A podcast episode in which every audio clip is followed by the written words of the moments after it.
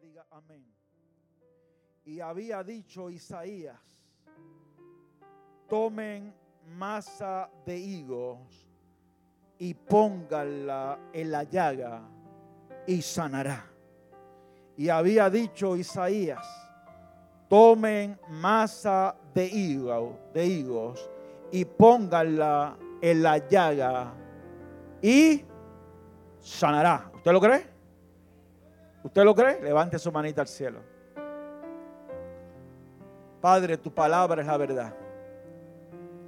Tu palabra es vida, tu palabra es esperanza. Hay promesas en las que nosotros creemos. Hay promesas en las que nosotros confiamos. Hoy, Señor, como pastor de esta casa, sentí por el Espíritu Santo dedicar este día a orar, interceder y ungir a aquellos que están padeciendo enfermedad. Corriendo las páginas de la Biblia, me doy cuenta que tú sanas. Corriendo el libro de mis memorias, de mi propia experiencia, Señor, puedo testificar que tú sanas. Señor, yendo al libro de las memorias de mi casa, de mi familia, de los míos, puedo testificar que tú sanas. Y hoy, Señor, acudimos a ti porque aquí es más, aquí es más, si solo en ti hay palabras de vida.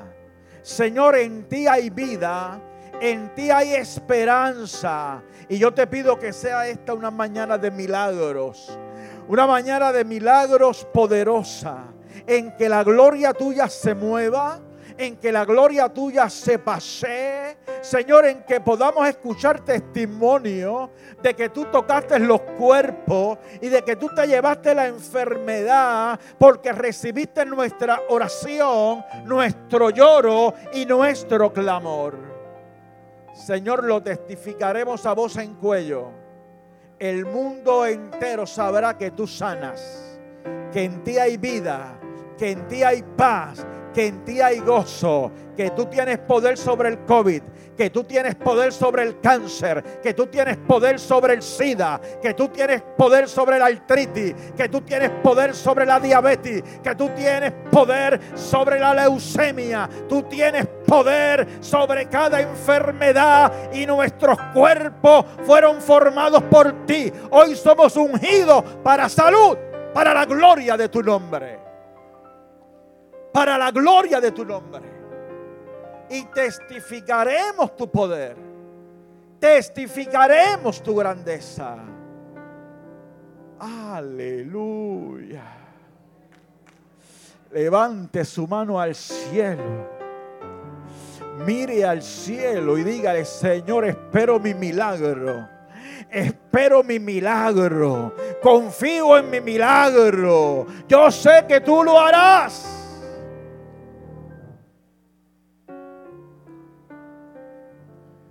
Mira al que está a tu lado y dile sanará. Mira al que está a tu lado y dile sanará. Sanará. Dígalo con fe, dígalo con fe, sanará. Dígalo creyendo, sanará. Dígalo creyendo al poder del Espíritu Santo. Dígalo, sanará. Sanará. Sanará. Puede sentarse, amado. Uno de los pasajes que a mí más me conmueve la palabra es el de aquella mujer rota, aquella mujer hecha pedazo, que se abre espacio en un mundo que la marginaba y la despreciaba, y con 12 años de enfermedad sufriendo un flujo de sangre. Aquella mujer, las mujeres entenderán muy bien esa enfermedad de ella. Gloria al nombre del Señor, 12 años padeciendo un flujo de sangre, habiendo gastado todo en médicos, creyendo yo que, que se aprovecharon de ella, la dejaron, amado, en bancarrota. Y aquella mujer sin esperanza, rota, marginada, se abrió camino porque decía al ver al maestro, si tan solo tocare su manto, si tan solo pudiera tocar a su ropa. Cuando lo hizo, la Biblia dice que virtud salió de él y en aquella hora aquella mujer fue sana. Por eso nosotros, la iglesia, predicamos, creemos, sostenemos y vivimos que Cristo sana. En Él hay poder sanador. Fíjese, amado, que el Evangelio de Cristo es muy sencillo. Es fácil de entender y proclamar. Todo se resume en que Cristo salva, Cristo sana, bautiza y viene pronto. ¿Usted lo cree? Entonces usted está en el Evangelio de Cristo. Entonces usted conoce muy bien el Evangelio de Cristo. Yo crecí en un hogar pentecostal tradicional y en una hermosa congregación cuyo estribillo preferido era la proclamación de esta gran verdad. Donde quiera escuchaba a alguien diciendo Cristo salva o escuchaba al otro diciendo Cristo sana. Escuchaba al otro diciendo Cristo bautiza. Y leía por todas partes y escuchaba, yo creo que todos los días, que Cristo viene pronto. Y ese sigue siendo el Evangelio. Y ese sigue siendo nuestra esperanza. Amados hermanos, e, este anuncio era una constante era constante y la vigencia de esa verdad, la vigencia de esas promesas no se ha perdido. Mi Dios está vivo. Cristo vive, está aquí presente. Y sabe que, amado, Él es todopoderoso. Tiene poder sobre toda enfermedad. Aleluya. ¿Ha cambiado Cristo? No, es el mismo. Ayer, hoy y por todos los siglos. Aunque el mundo ha construido un Dios teórico, un Dios teórico que puede manejar a su antojo, nosotros seguimos creyendo en un evangelio práctico, cuyo Dios está vivo y a Él adoramos y en Él confiamos. El tema de hoy es producto, amado, de las circunstancias que enfrento cada día en mi vida personal, familiar y en el ejercicio de mi sacerdocio pastoral. Hay muchos enfermos entre nosotros. Observo un patrón de ira del infierno que se desata en contra de las vidas que algo estemos haciendo para Dios. Amado, no ignoremos las maquinaciones del enemigo y no, y no ignoremos las realidades del cumplimiento profético en todo lo que estamos viendo. La realidad del COVID-19 fue que cerró muchos templos, ¿sí o no? Cerró los templos del mundo entero. La realidad del COVID-19 es que aún hoy hay familias completas atemorizadas y paralizadas. Lo cierto de, esa enfermedad es que detuvo un montón de actividades, detuvo un montón de predicaciones, de actividades en la calle. Lo cierto que tuvo, tuvo ese efecto para paralizar.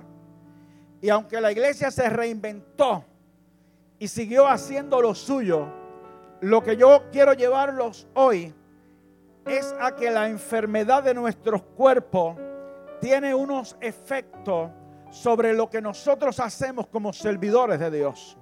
Hay enfermedades que paralizan al ser humano. Hay enfermedades que nos paralizan, que, que, que impiden que hagamos lo que deseamos y queremos hacer.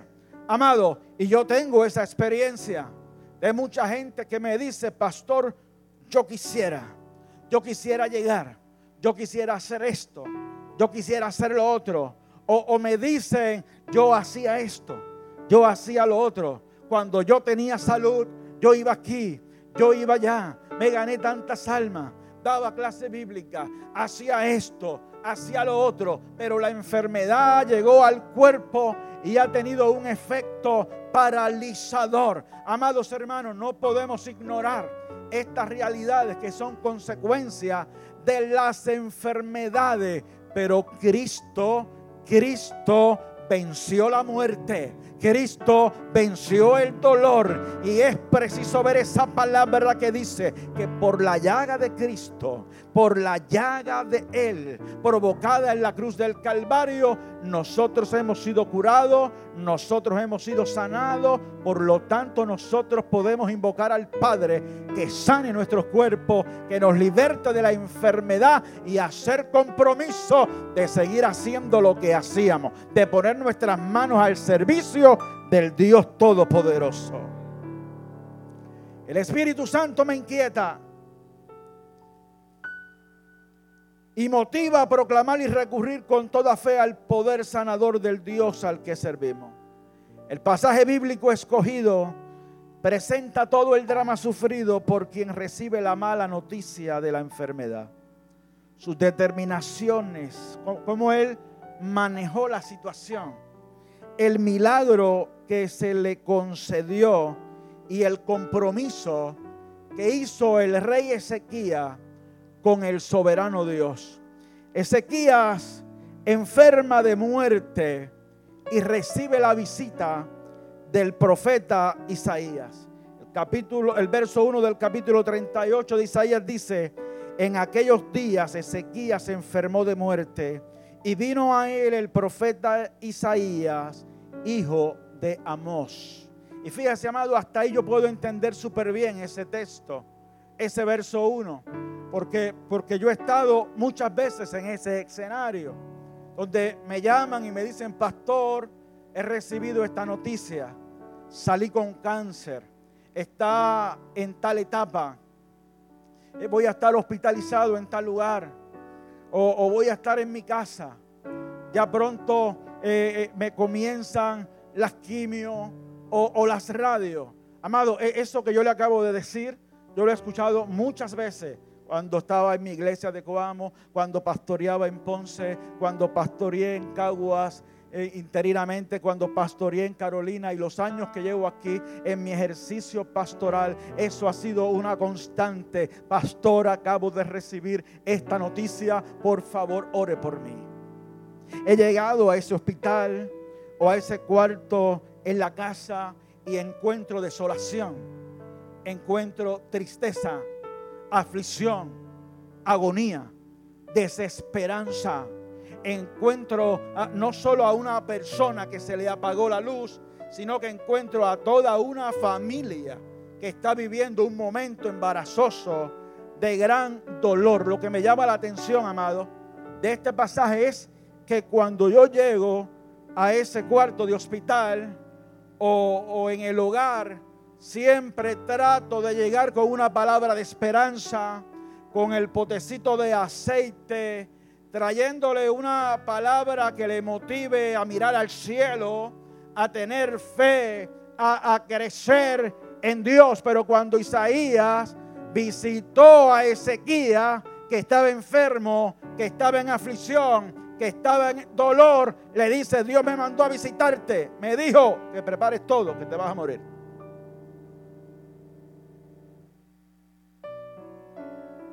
Me pongas en esa nuca, Padre. E Isaías, el hombre de Dios que fue, le dijo lo que Dios le envió a decir.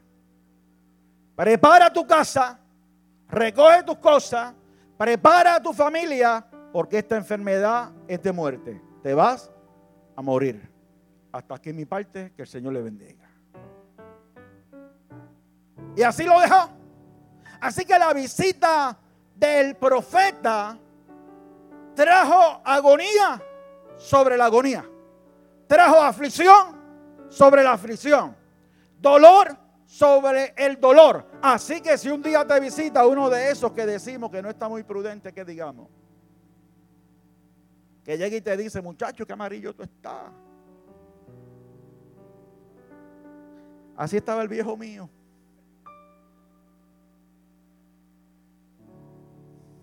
Pasan cosas, pasan cosas.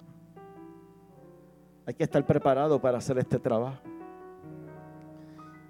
Pero Isaías le dijo lo que Dios le envió a decir y se fue. Así que, amado, Ezequías, me lo imagino allí, quedando con ese dolor, con esa aflicción. Ezequías fue el decimotercer rey de Judá. Y el verso 3 de ese capítulo dice que, que lo sufrió con grande lloro, con grande lamento. Ezequías no se quería morir. Y vemos más adelante, amado, que, que veía esto como una muerte prematura. Y él mismo verbaliza en un escrito y dice, me acortaron mis días por la mitad. No voy a poder disfrutar el resto de mis días. Pero me llama la atención, amado, cómo él eh, lo describe en el verso 17, porque es exactamente lo que nosotros vivimos. Dice, he aquí, amargura grande me sobrevino en la paz. En otras palabras, yo estaba en paz, yo estaba en tranquilidad, yo estaba en sosiego, las cosas me estaban yendo bien y en mi paz me llegó la amargura. En mi paz me llegó el dolor. Fui interrumpido por una enfermedad que no quería, que no pedí y que jamás pensé que iba a tocar mi cuerpo. ¿Se ha dado usted cuenta que de la noche a la mañana la vida cambia? De la noche a la mañana todo cambia. Un dolorcito repentino todo lo cambió. Vas al médico por otra cosa y le dices, dame unos exámenes ahí de rutina que hace tiempo no me los hago. Y cuando llega el resultado te dicen, recoge y vete para el hospital. Son muchos los que hemos pasado por eso. Y Ezequías lo verbaliza. Amargura grande me sobrevino en la paz. Esa es una realidad que te ha tocado vivir que posiblemente estés viviendo ahora mismo o que posiblemente tendrás que vivir en algún momento.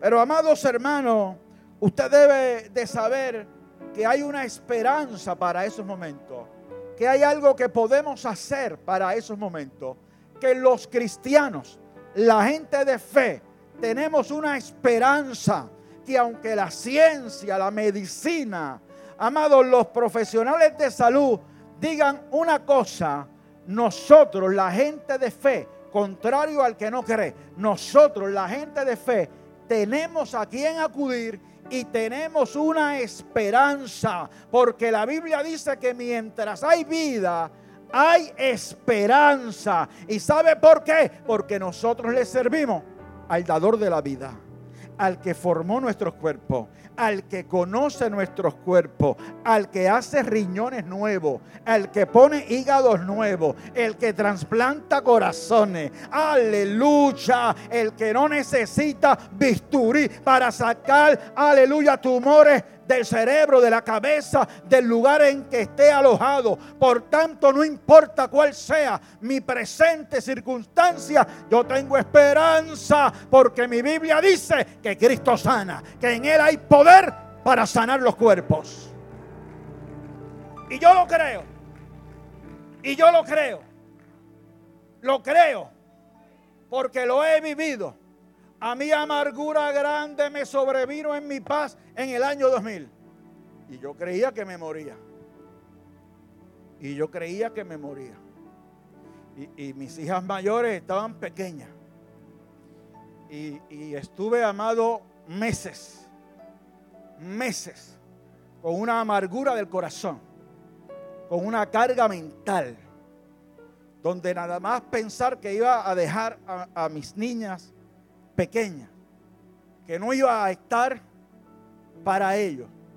Aquello me cargó, amado, y, y me enfermé del estómago, del estómago. Y yo no sabía qué me pasaba. Perdí el apetito. Eso en mí es algo, algo difícil que ocurre. Tiene que ser terrible. Perdí el apetito tenía unos dolores muy extraños.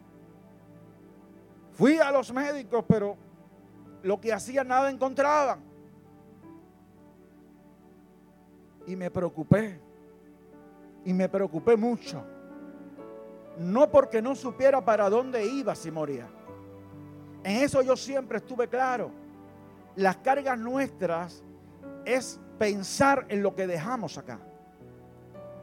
En que todavía entendemos que hay una misión que realizar. De que hay gente que aún nos necesita. Esa es la real carga del cristiano cuando nos sobrevienen estas cosas. Porque nosotros creemos que vamos para arriba. Nosotros creemos que volamos. Nosotros creemos que nos reuniremos con Él y que viviremos para siempre, porque su promesa para los que creemos en Él es vida eterna. Pero nos sobrecargamos, amado. Y no había llamado que yo no pasara al altar. Yo pasaba a todo. A todo. Y la gente me veía, muchacho, ¿qué te pasa? Ponte a comer. Ponte a comer.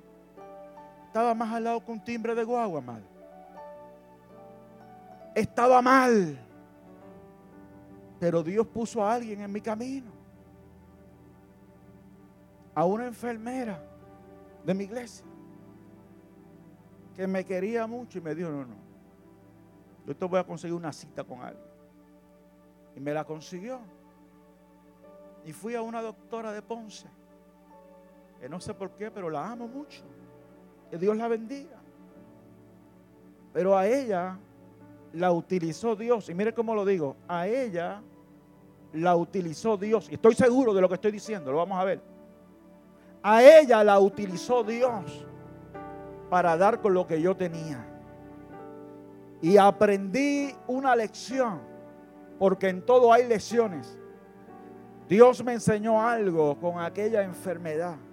Y lo primero es a valorar mi tía, a valorar el privilegio de respirar, a valorar el privilegio de la vida, a invertir bien mi tiempo. Y para gloria de Dios, amado, me recuperé de tal manera que mire la cosa hermosa que le pastoré a ustedes. Cuidado, varón. Cuidado. Y yo digo que Dios me sanó que Dios puso su mano y se glorificó en mi cuerpo. Usted sabe las que pasé con Rosangelí. Usted sabe las que pasamos con Yair. Ya estábamos aquí. Ustedes lo saben. Muchas veces he tenido que hacer lo que hizo Ezequías. Isaías lo dejó allí, simplemente le dijo, Dios me dijo que te vas a morir. Pero Ezequías no se quedó con esa. Y me llama la atención, amado, que se volteó a la pared. Allí lo dice se volteó a la pared, se pegó a la pared y recurrió a la oración. Porque es que hay muchos momentos, amados, en que hay que acudir al rincón de la oración, al rincón de la esperanza.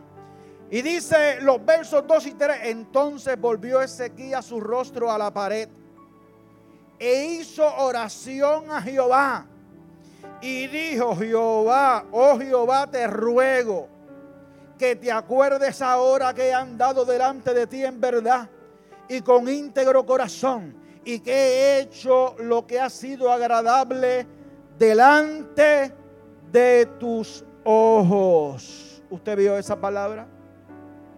Amado, recurramos a la oración sin minimizar el poder de ese instrumento. Y le voy a decir algo. A veces escucho con tristeza que, que minimizamos el instrumento de la oración, la importancia que tiene. Y por ejemplo, tú le dices a alguien, estoy enfermo, y ese alguien te dice, voy a estar orando por ti. Pero no hizo nada más. Él dijo, voy a estar orando por ti. Y yo he escuchado hasta predicadores que dicen, no, cuidado con eso. No es que diga que vas a orar, es que, es que vayas y le lleves un plato de sopa. O, es que vaya y le barra el balcón. Y entonces como que me dan a entender a mí que como que es más importante o es más poderoso llevarle el plato de sopa o barrerle el balcón o la casa o limpiarle el baño. Esos son servicios que son buenos. Pero lo que puede obrar salud y sanidad en el cuerpo es el poder indispensable de la oración. No lo minimicemos. Eso sí, cuando usted diga voy a orar por ti, hágalo. Hágalo.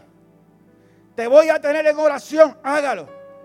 Hagamos cadena de oración.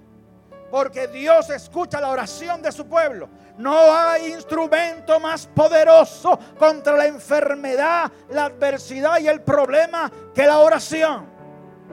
No lo hay. Así que recurra a esa oración. Y Ezequías recurrió también, amado, a su buen testimonio y a su hoja de servicio. Y le suplica a Dios diciéndole, yo me he portado bien yo, he sido recto delante de ti. Y yo he hecho lo correcto delante de tus ojos. He tenido buena conducta y he trabajado para ti. Y, algunos dicen, no podemos estar diciéndole a Dios estas cosas, amado, pero es que yo, yo, yo en la palabra encuentro otra cosa.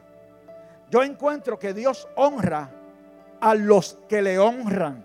Y si tenemos una hoja de servicio aleluya, eh, donde, donde nos hemos entregado a la causa de Cristo y hemos sido fiel a su mandato y a sus promesas, ¿por qué no decirle en oración? Acuérdate de que te he servido con integridad de corazón.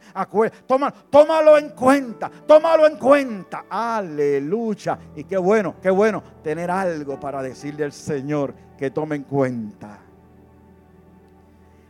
Y él oró a Dios e Isaías fue enviado de nuevo a Ezequías. Y yo creo que Ezequías cuando lo vio entrar, dijo, aquí fue. Este me dijo ahorita que me moría, ahora me va a poner el día. Pero dice Isaías 38, 5 y 6, Dios le dice a Isaías, ve y di a Ezequías, ve y di a Ezequías, Jehová Dios de David tu padre dice así, he oído tu oración y visto tus lágrimas. He aquí que yo añado a tus días 15 años. He aquí que yo añado a tus días 15 años.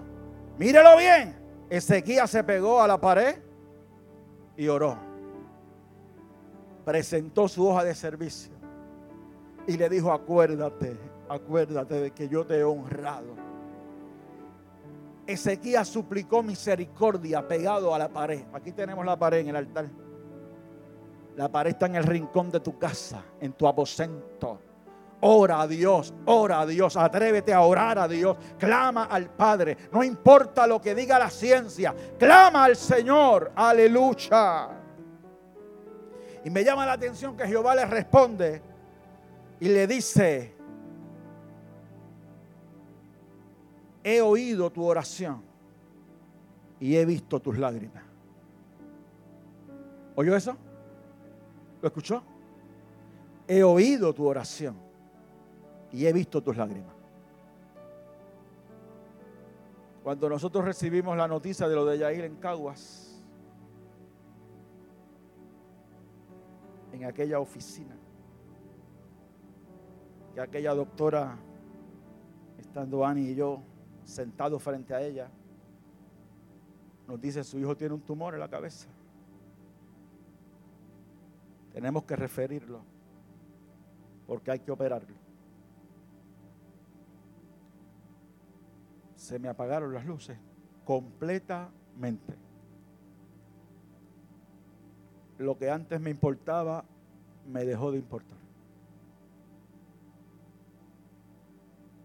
Ese día Ani, cuando salimos, como estamos a la guagua, el nene se duerme. Ani vino llorando literal desde Cagua hasta Recibo. A lágrima viva. Ani y yo sabemos lo que es llorar. Sabemos lo que es llorar. Yo me pegué a la pared como Ezequiel. No entendía por qué. Oraba y lloraba. Oraba y lloraba. Oraba y lloraba. en el hospital Lima de Caguas por todos aquellos pasillos. Oraba y no podía evitarlo, lloraba, lloraba. Kenneth, esto es así. Esto es así. Se llora. Se ora y se llora. Pero cuando me, me encuentro con un texto tan poderoso, un texto tan poderoso donde Jehová le dice a Ezequiel, he oído tu oración y he visto tus lágrimas. Las dos cosas la toma en consideración el Dios que para siempre es su misericordia. Escucha nuestra oración y ve nuestras lágrimas. Así que cuando no puedas decir una sola palabra, híncate y llora delante de Él, que tus lágrimas son oraciones que suben al cielo. Aleluya. He escuchado tu oración y he visto tus lágrimas y te añado 15 años de vida. ¿Son buenos? Son buenos. Ezequiel tuvo que brincar una vaca. 15 son buenos. Y Ezequiel recibió su milagro. Y entonces escribió, escribió, verso 9, escritura de Ezequiel, rey de Judá, de cuando enfermó y sanó de su enfermedad. Hay que testificar lo que Cristo hace. ¿Cuántos tienen testimonio de que Cristo sana? Cuéntalo, cuéntalo. Cuéntalo, que Cristo sana. Que Cristo lo hace. Aleluya. Y en este salmo que él escribió, él deja ver su amargura al ver sus días cortados. Y dice, a, la mitad de mis días iré a las puertas del Seol. Privado soy del resto de mis años. Explica su experiencia y él, él la ve como consecuencia del pecado. Escúchame bien.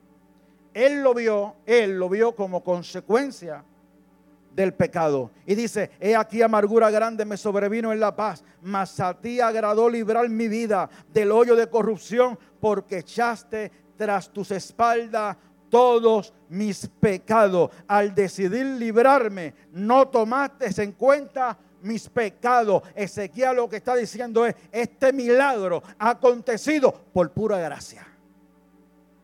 Por pura gracia. Para tú sanarme, para yo recibir este milagro, ha sido porque echaste tras tus espaldas mis pecados. Ahí reconoció sus pecados. ¿Es la enfermedad consecuencia del pecado? Para los amigos de Job, sí. Era la filosofía patriarcal. Si usted está enfermo, entonces es porque ha pecado. Si usted nació ciego, es porque usted eh, sus padres pecaron o sus abuelos pecaron y usted está pagando esas consecuencias. ¿Es la enfermedad consecuencia del pecado? Algunos dicen inmediatamente que sí, algunos dicen inmediatamente que no, pero tomemos las cosas con calma y entendamos las cosas como deben ser, porque hay enfermedad que sí es consecuencia del pecado. Sépalo. Hay enfermedad que sí. De hecho, en Ezequías, en su experiencia, él así lo dice. Para él había sido consecuencia del pecado. Y tú me salvaste y me libraste de esto por pura gracia, porque eres bueno, porque no tomaste en cuenta mis pecados. Hay un rey que por pecar delante de Dios, Hechos 12:23, Herodes, al momento un ángel del Señor le hirió por cuanto no dio gloria a Dios y expiró comido de gusanos. Hay una palabra, 1 Corintios capítulo 11, verso 30, en el contexto de tomar la cena del Señor indignamente, donde dice Pablo, por lo cual hay muchos enfermos y debilitados entre vosotros y muchos han muerto. Así que pudiese ser consecuencia del pecado. Lo único es que ni yo tengo la autoridad para decirle a usted que la causa de su enfermedad es el pecado, ni usted la tiene para conmigo, porque estaríamos juzgando. Eso solo está en el conocimiento de Dios y de la propia persona si así lo entiende, porque no toda enfermedad tampoco es producto del pecado. Jesús encontró, Evangelio de Juan capítulo 9, verso 1, 3. Al pasar Jesús vio a un hombre ciego de nacimiento y le preguntaron sus discípulos diciendo, Maestro, ¿quién pecó, este o sus padres, para que haya nacido ciego? Respondió Jesús, no es que pecó este ni sus padres, sino para que el nombre de Dios y las obras de Dios sean manifestadas. Hay enfermedades que pueden ser producto del pecado, pero toda enfermedad, la que sean producto del pecado y las que no lo sean, pueden ser utilizadas por Dios para manifestar su gloria y para manifestar su poder. Así que el cuerpo se enferma. ¿Por qué es cuerpo? Porque es tierra. Porque lo alimentamos mal. Porque hacemos ciertas cosas que no debemos. Porque lo maltratamos. Porque hay que asumir también la responsabilidad por eso esos niños que nacen, cuídalo, Dios mío, cuídalo, que tiene, tiene ese cuerpecito puro, limpio, como papito Dios lo ha dado. Amado, pero hay enfermedad que simplemente es para que el nombre de Dios sea glorificado. Sea glorificado. ¿Y cuánto han visto a Dios glorificarse en una enfermedad? Ezequías hace compromiso con Dios y explica para qué quería más años de vida. Verso 19 y 20. El que vive, el que vive, este te dará alabanza como yo hoy. El Padre hará notoria tu verdad a los hijos. Jehová me salvará. Por tanto cantaremos nuestros cánticos en la casa de Jehová todos los días de nuestra vida. ¿Para qué quería más años Ezequiel? Para alabar a Dios, para contar su verdad a los hijos, para cantar en la casa de Dios todos los días mientras viva hace una determinación. Sáname. Y para esto quiero esos días. Para esto quiero esos días. Para glorificar tu nombre. Para testificar tu verdad. Para contarle a mis hijos. Para hablarle a mis hijos esta verdad. Para adorarte en el santuario. Para llegar al culto. Para poner las manos al servicio de Dios cuánto compromiso hacemos frente al altar. Amado, que cuando recibamos el milagro, le cumplamos a Dios lo que prometemos. Hay gente que queda sana y brinca y salta cuatro días y dice gloria a Dios y aleluya y hace 500 mil compromisos. Pero pasan los días y el perro vuelve a su vómito y la puerca lavada a revolcarse en el bache, dice el proverbista, y se vuelve a lo mismo, y la enfermedad reaparece. No, no, no, vamos a pedirle a Dios salud, vamos a pedirle a Dios salud, pero vamos a pedirle a Dios salud haciendo las determinaciones correctas mis manos son para ti, mi voz es para ti, mi alabanza será para ti. Correré al santuario, contaré tu verdad, anunciaré al mundo que soy siervo tuyo. Aleluya, lo que tú haces en mi cuerpo, lo contaré.